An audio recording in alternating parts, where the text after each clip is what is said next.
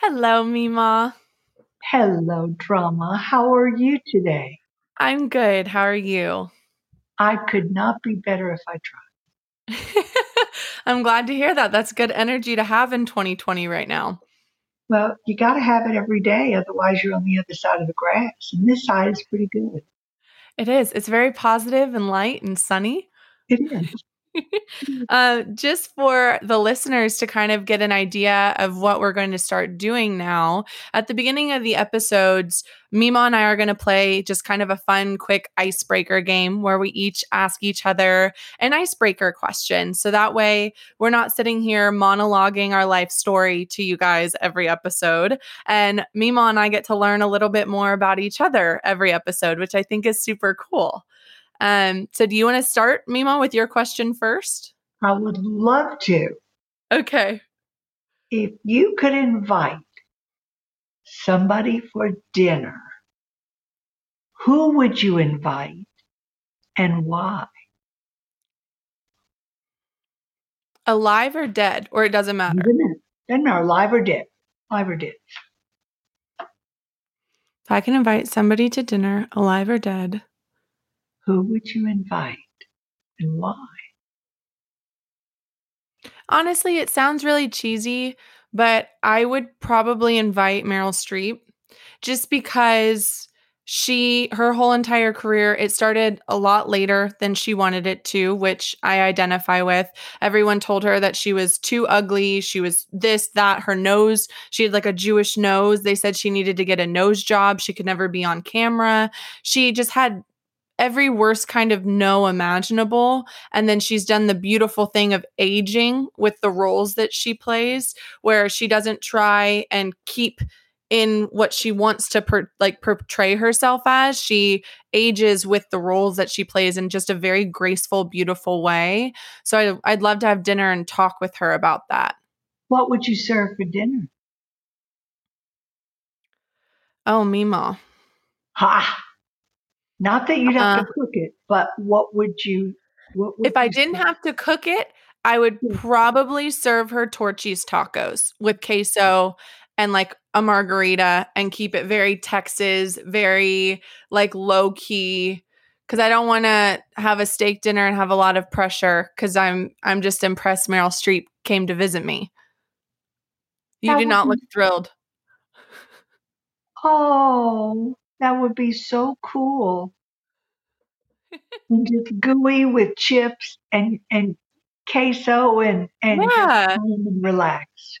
Mm-hmm. That's just who I am, and it would be like I want her advice. I want her perspective of what her career means to her because her career has influenced so many different people that I would I would love to know from her perspective what that means to her and how she views it. And so I don't want like a fancy $800 dinner because that's not really who I am as a person either. Well, good job. Good choice. What's what about you? No, I want to know who you invite for dinner. Who? Well, the second part of the question is who would you think I would invite for dinner? That's see now that's when you ask somebody a question, mm-hmm. you want to know what their perspective is. But a lot of times when you ask a question, you want to know what they think of you before you even answer. But that's a hard thing to do. But we're mm-hmm. having a really deep discussion on this. So now I reversed it.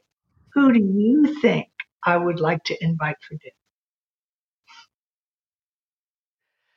I there's so many people that come to mind because I don't know if you would want to have dinner with one of the artists that you admire um, or if it'd be like Princess Diane and you would want somebody from that caliber. There's just there's so many routes that I could see you taking that it's really hard for me to figure out what lane you're thinking. Well, you're close. You're really close. And that's a good perspective on what you think of someone else. Yeah. I would love to invite Queen Elizabeth for dinner. Okay. Yep. Because I've always thought in my mind, well, I don't want to have everybody do everything for me. I want to do it myself.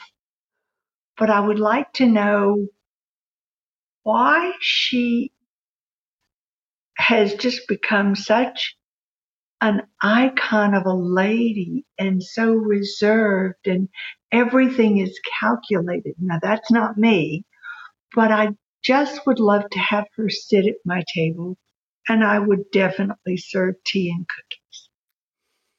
I love it, Mima. Okay, I, I was thinking it was one of two lanes because I also thought maybe you'd have Pollock over for dinner or Picasso. I don't know if Oh, you want to look at Van. Gogh with I one mean, ear. Oh, absolutely. A whole Yeah. dinner party. No, Van Gogh's a little, a little, He wouldn't be good company. Yeah, I don't think you know, not not a good vibe for me, but like what he thinks. Like he exactly. thinks.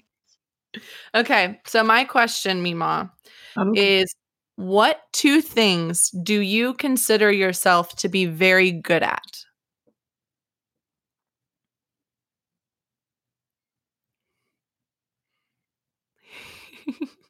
Listening would be the first thing that comes to mind because I want to hear what you say and understand who says it. Hmm. And the best thing that I'm good at is the best role I've ever had, and that's being a mother and a grandmother. And I pride myself in that. It gives me great, in Yiddish, it's called kvel, where you, the inside of you just comes to the outside. And it, my greatest pleasure. I hope that those are the two things that I'm remembered for. How about you? Well, we'll we'll flip the question. What do you, do you think the two best things I would consider myself to be very good at?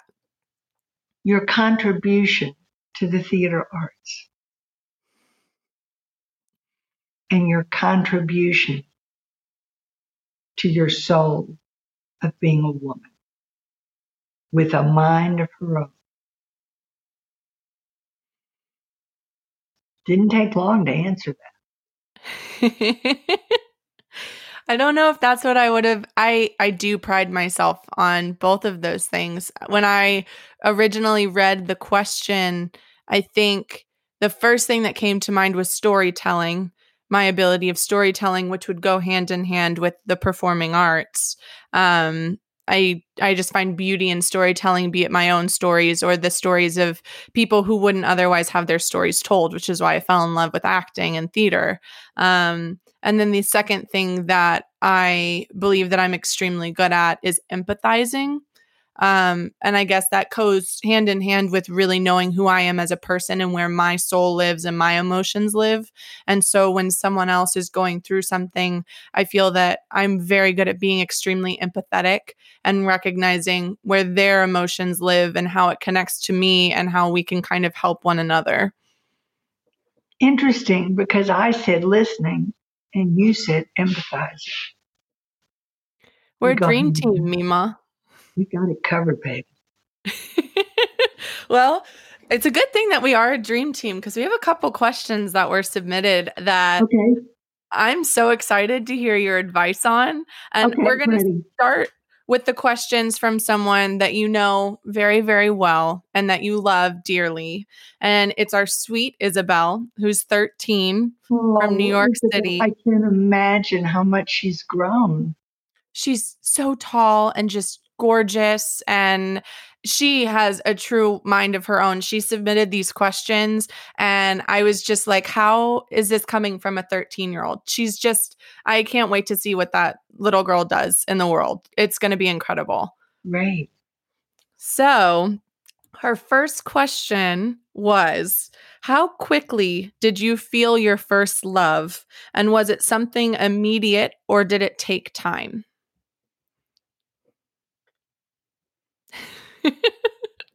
I'm telling you these questions. Wow.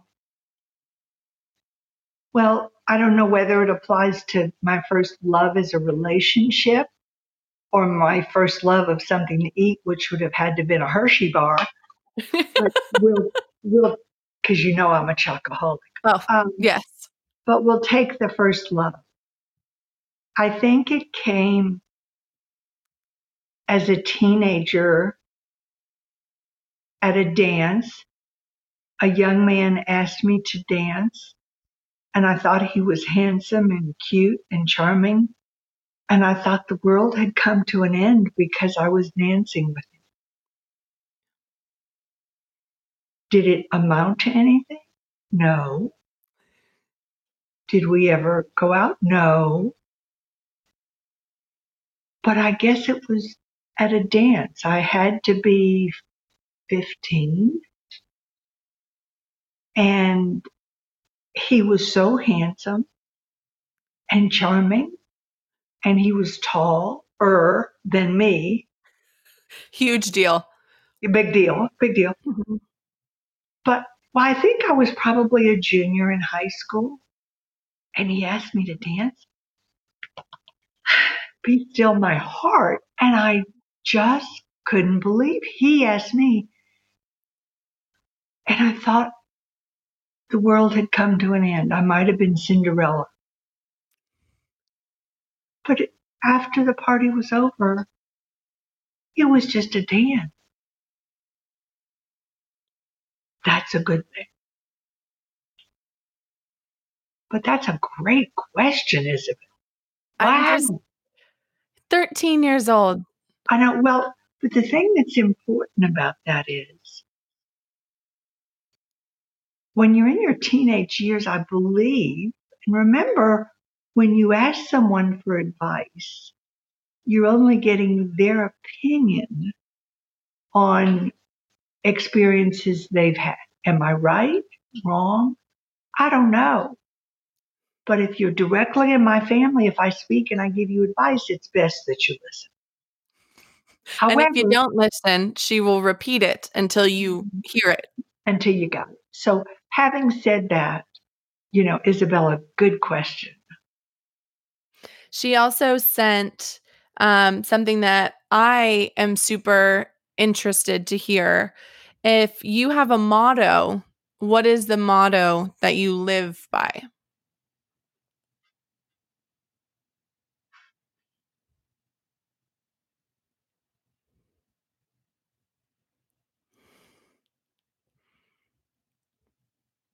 Think it comes from the Bible. And I think it's true.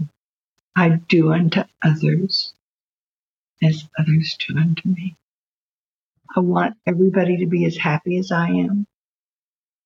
I want everybody to understand that life is really good and you have every opportunity to do and be special take it and just shake it until you get it. Uh, I don't, I don't know that I, there is a motto that I can think of right off the bat. Um, if you, oh, if you say you're going to do something, then by God, do it. Yeah. And I expect you to do that. And I think if you tell me you're going to do something, then I expect you to do it. If I tell you I'm going to do it, you can put it in your bank account. So uh, my motto would be to make sure that what you say is valid and you will back it up. Otherwise, don't say it. Words can hurt too. And you're only as good as your word. That's right. That's right. You're only as good as your word.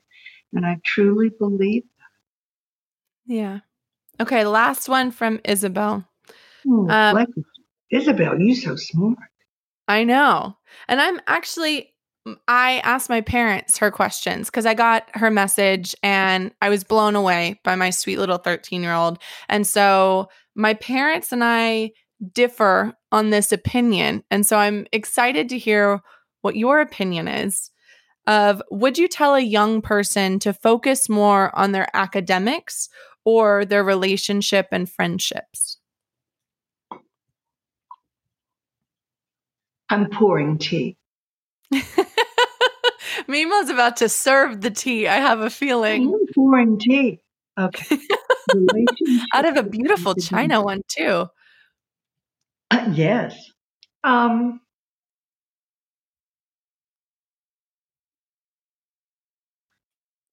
I think it's both of them. There isn't one over the other.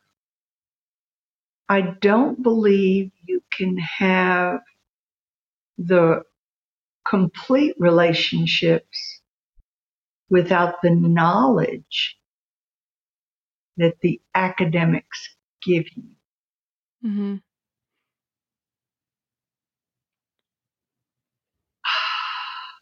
What you do with your academics is up to you. What you do with your relationships are up to you. I don't choose one over the other. Hmm. I think they go hand in hand. I could not separate the two of them because what I learned in school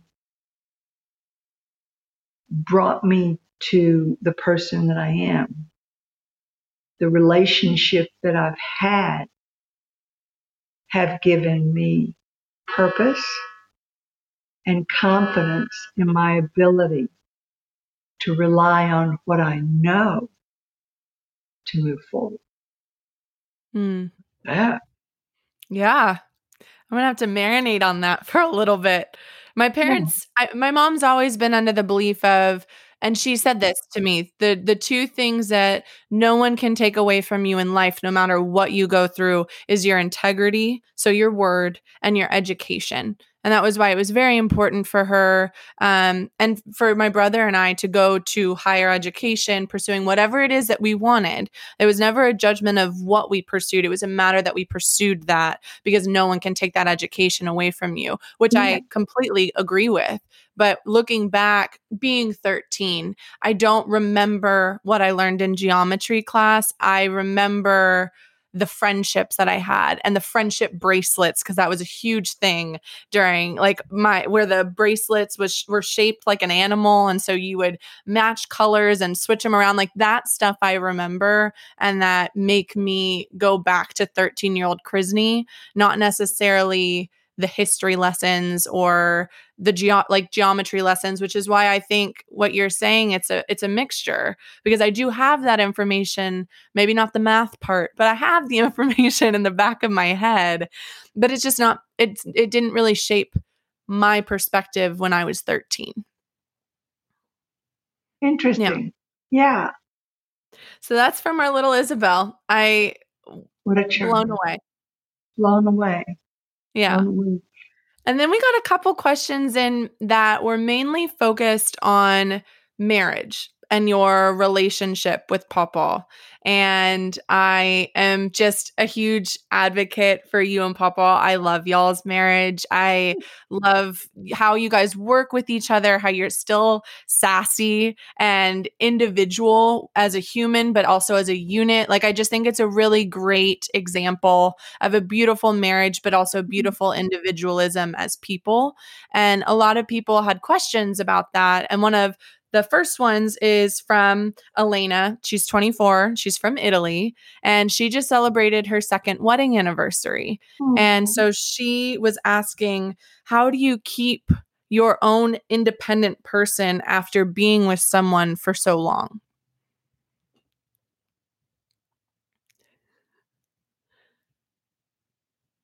There's that's not even a question. You are who you are. I mean, you got married because he knew who you were and you knew who he was. I'm not going to be him. And he doesn't want to be me. So you have to be, I had to be sure he accepted me for who I was to begin with.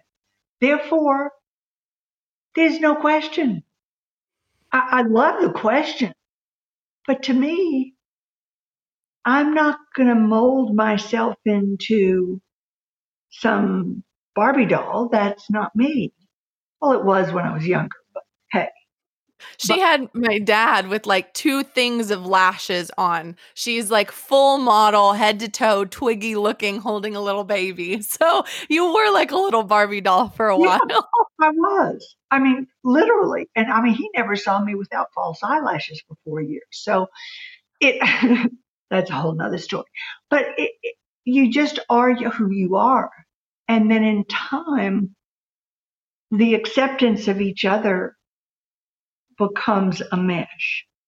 Never give up who you are is the answer to the question because that's what he fell in love with.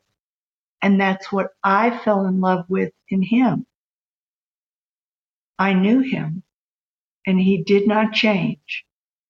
He is the same person. Yes, he is. A little wiser, a little older, but he's still the most handsome, wonderful partner, friend, husband, father, grandfather in the whole world. You're going to make me cry. That's a good question. It's a good question. And we, you know, it, it, life is not a bowl of cherries. it's a bowl of strawberries with chocolate poured on top if that's what you want. Oh, my God. Yes, you're addicted to chocolate. If anyone wants to thank Mima for her advice, you can send her Hershey chocolate. That will be the payment. That'll be we just fine. That'll be just fine. thank you. um, we have another question. Um, two different ones. So one a little lighter, but the other one then is related to marriage. So I'll ask the lighter one first to kind of break it up. Also, I'm so excited to know what this is. Um, so this is from Christine. She's 26 in New York City, and she wants mm-hmm. to know what mm-hmm. the best pickup line is that has ever been used on you.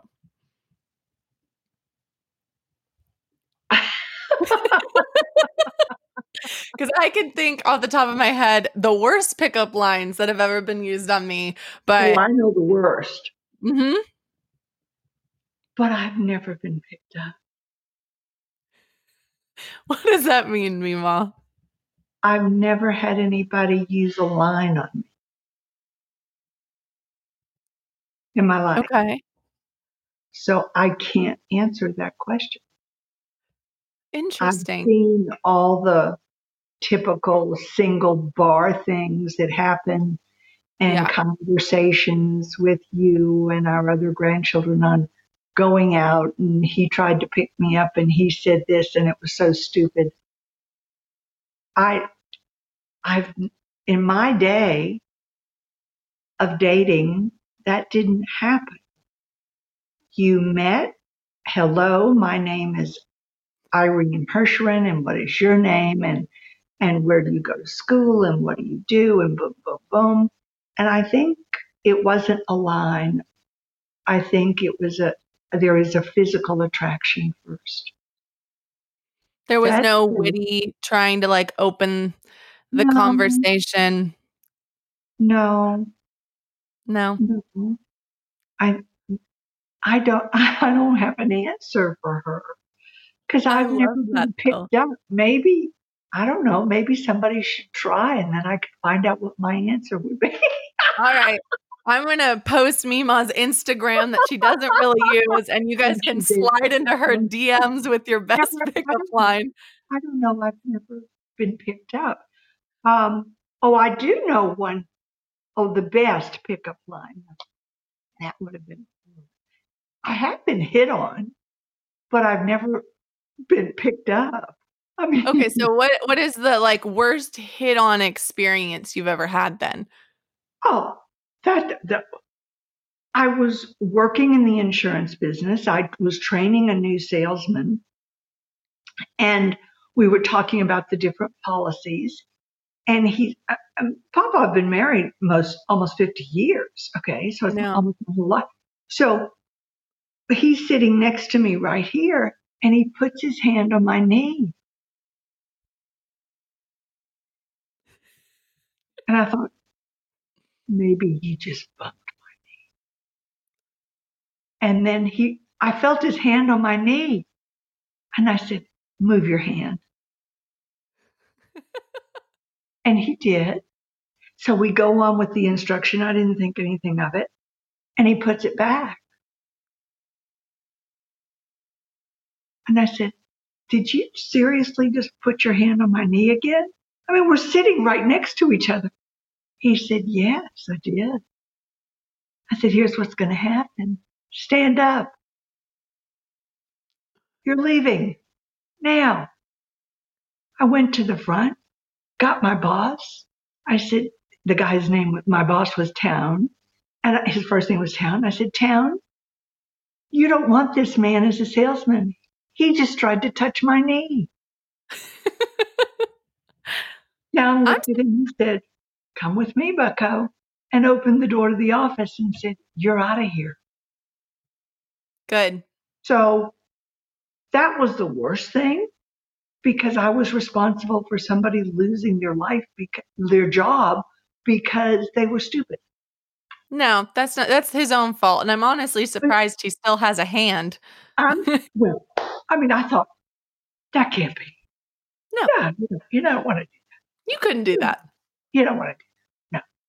Oh my gosh. Well, I can't tell you it's gotten any better, Mima. Guys are well, still doing stupid stuff. Yeah, you know, they really do. And um, in the day when I traveled for Revlon and traveled for a cosmetic company, I would check into a hotel and um, take have the bellman take my bags up to the room. And typically, if it was late, I'd order dinner. Well, this particular time, I was uh, Knoxville, Tennessee. We're going to do a huge promotion for Revlon. There were about eight of us with Revlon in the city, and we were all staying at the same hotel.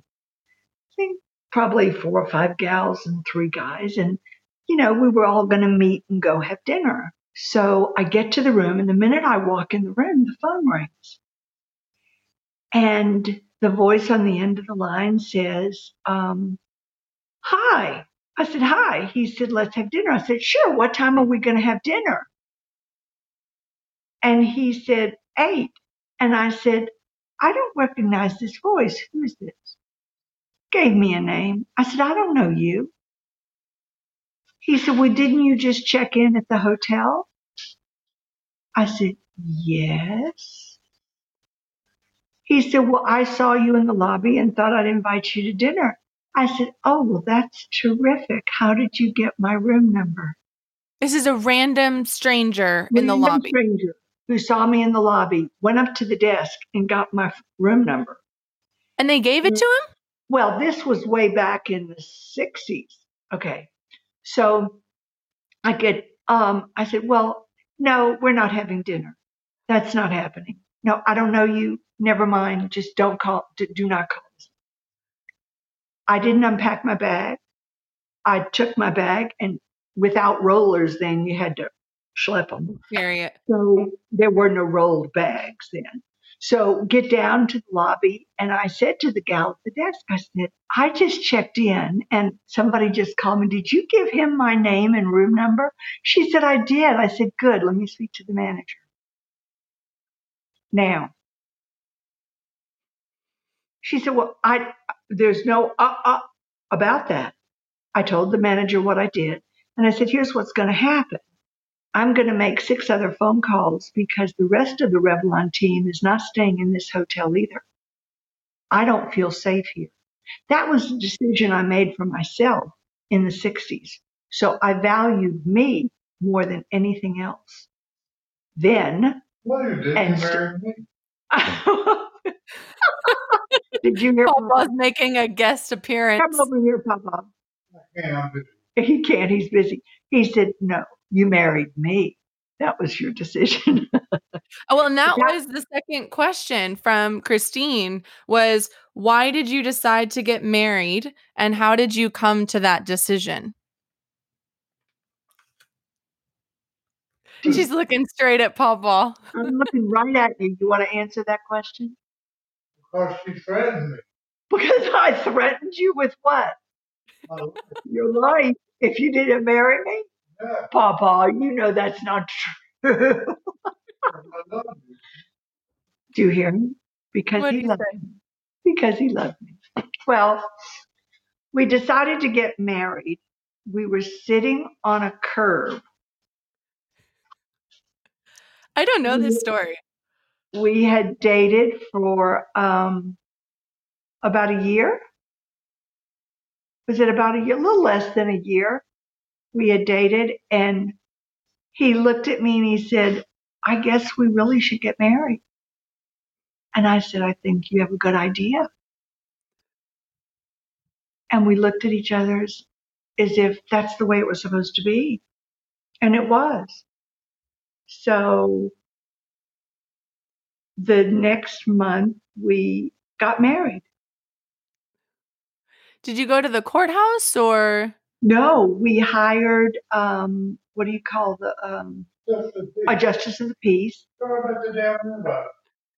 Oh, yes, I will. Um, we went to, Papa is helping this story from the living room. he said, Oh my he said, tell him about the rabbi. And I will. Okay. Level drama, I'll charge you for this.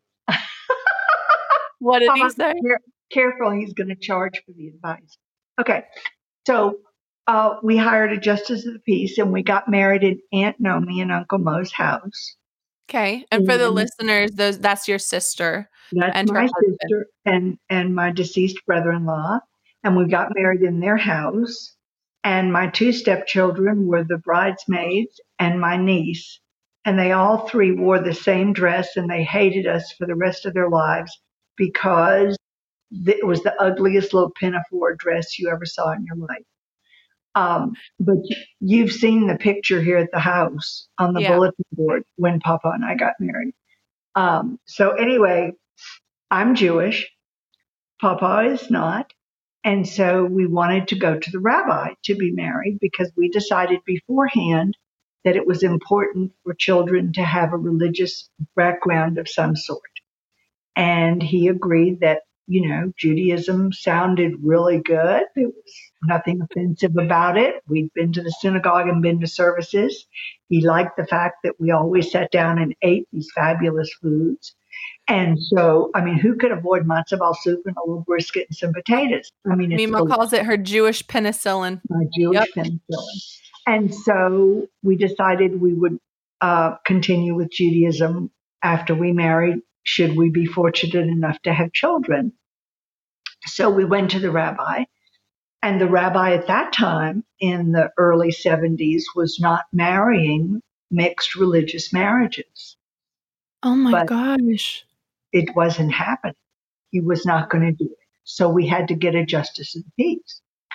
Then what did the rabbi do? Uh, yes. Well, um, Papa says, and then what did the rabbi do? What did So- the rabbi do, Papa? What did the rabbi do?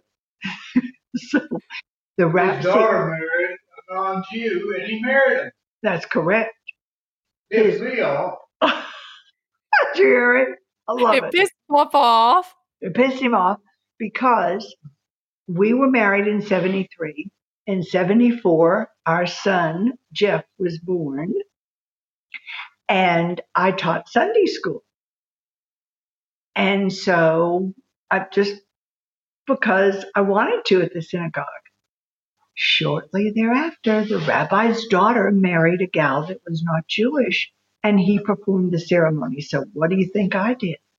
You I'm- walked right up to him and said, You're marrying right it. into Yep. his office and I said, You changed your tune. That's called hypocritical. And I don't like it. Just for the record. So Oh my gosh. that's something. But that was a good decision on our part. I. I appreciate this decision that you two have made to get married. Well, we really, really are excited we made that decision. But right before we got married, we went to a fortune teller. Okay. and it's somebody that read your hand and read your fortune told you about the future. And I don't know whether in Yiddish that was a Baba Misa, a fairy tale, or not. And so we called her on the phone. We did not tell her our full names, just our first names, our date of birth, and we had to look on our birth certificates for the time of birth. Mm-hmm. So For your star we- chart and stuff, right? Yes. So when Yeah. we got to her place, she had made a recording, which we still have. And she talked to us for 30 minutes and told us exactly about our personalities, exactly. And then she played the recording. We sat there with our mouths on the floor because she was correct. She said we had known each other in another life. And life for us was going to be comfortable with each other because we understood each other.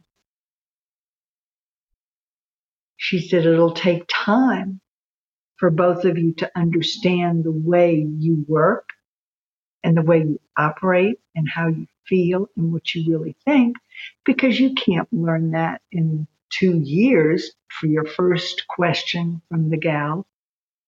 It takes years of understanding, and you never know how you're going to react to a situation until it happens.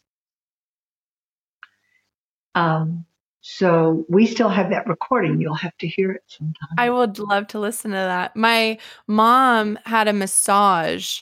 Um, right, I think I was two, maybe like one and a half, two years old, and um, my mom was getting a massage, and the woman goes, "I can tell you your future if you'd like," and my mom was like, "Um, okay, sure."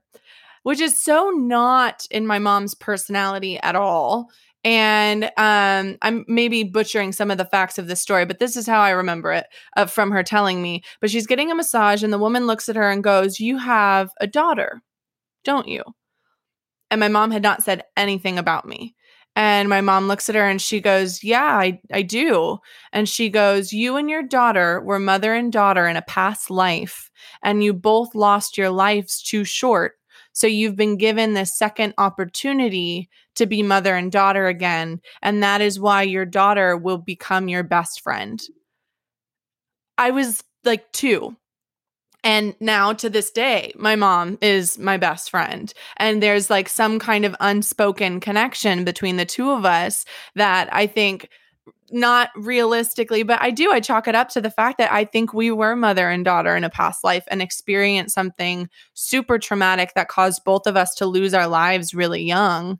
And so now we've been giving this second opportunity. And I think that's really cool. yeah, I mean, I don't know that I believe it all, but I Yeah. can't disbelieve it. So Yeah. yeah. All right. Last question that we have. Okay. This one is from Olivia. She's 24 in Ohio. Oh, is this and- Olivia? I know. Yes, No. Liv. Yes. Hi, Olivia. it's weird calling her Olivia. I call her Liv. Olive, you know. Um, but she wants to know what was the most significant moment of being a woman that you've ever experienced?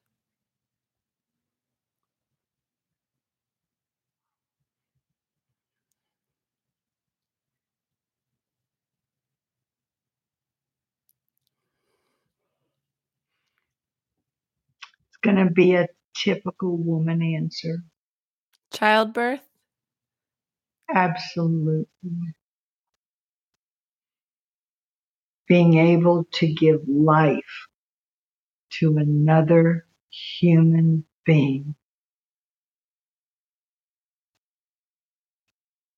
And to watch that human being become an incredibly compassionate, generous, kind person. And knowing that I was part of that, the best moment of my life. Jeff's pretty okay. You you did good with that one. Yeah, my dad's pretty cool. Yes, he is. Well, those are all the questions that we have submitted so far. So we'll have more questions for next week ep- next week's episode. Um, but do you have any advice or Mima isms that you would like our listeners to leave with today? Yeah, I really do. I, I you know, I thought about that. Um, and I decided that, um, you know, I had a lot of things on my mind this morning. And I know that it's important to um, take the two house guests that we all have right now that are smelling rotten, which is anxiety and stress, and telling them to go jump in the lake. Um, so I decided that, and as you know, our most favorite thing is to have dinner with the family, to Every see our family and to talk. And so I'm having a cup of tea and a I cookie. have my iced coffee. and so I'm making my day better because I choose to. Cheers. Well, I love you, Mima. Thank you for sharing your advice with the world. Oh, it's just my opinion. I love. And they asked for it. And you know what happens when you ask for Mima's opinion? Well, you haven't hit anything that might be offensive yet, but you could get there. We're only two episodes in, so let's see how this goes. Okay. And, and if you guys have any questions, uh, we will, as time goes on, once we start posting these episodes, uh, we'll have a place where you can reach out and submit your own questions. And again, we are doing this to share the Mima advice with the world, but she does take Hershey's chocolate as payment. Uh, so we'll set up like a PO box just for your chocolate payments, Mima.